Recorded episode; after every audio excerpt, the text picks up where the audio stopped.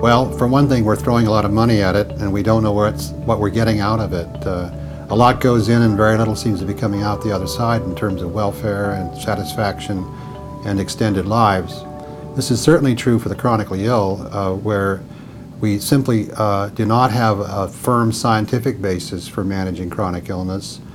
We have uh, a system that uh, essentially the amount of care that you get depends on where you live, the capacity of the local system, how many doctors per capita there are, how many beds per capita there are.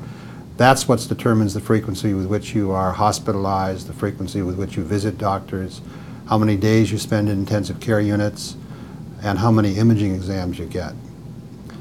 And we've yet to work out the understanding of the science of chronic, Ill, uh, chronic disease management to the point where we can say with confidence that this system is better, is more efficient, and is more productive of health than another system.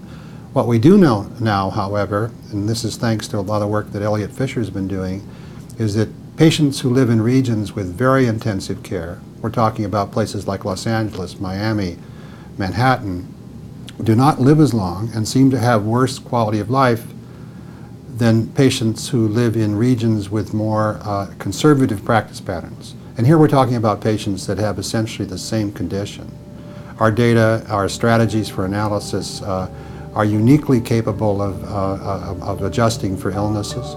We're quite confident that these differences that we're talking about represent local practice differences, not differences in illness rates.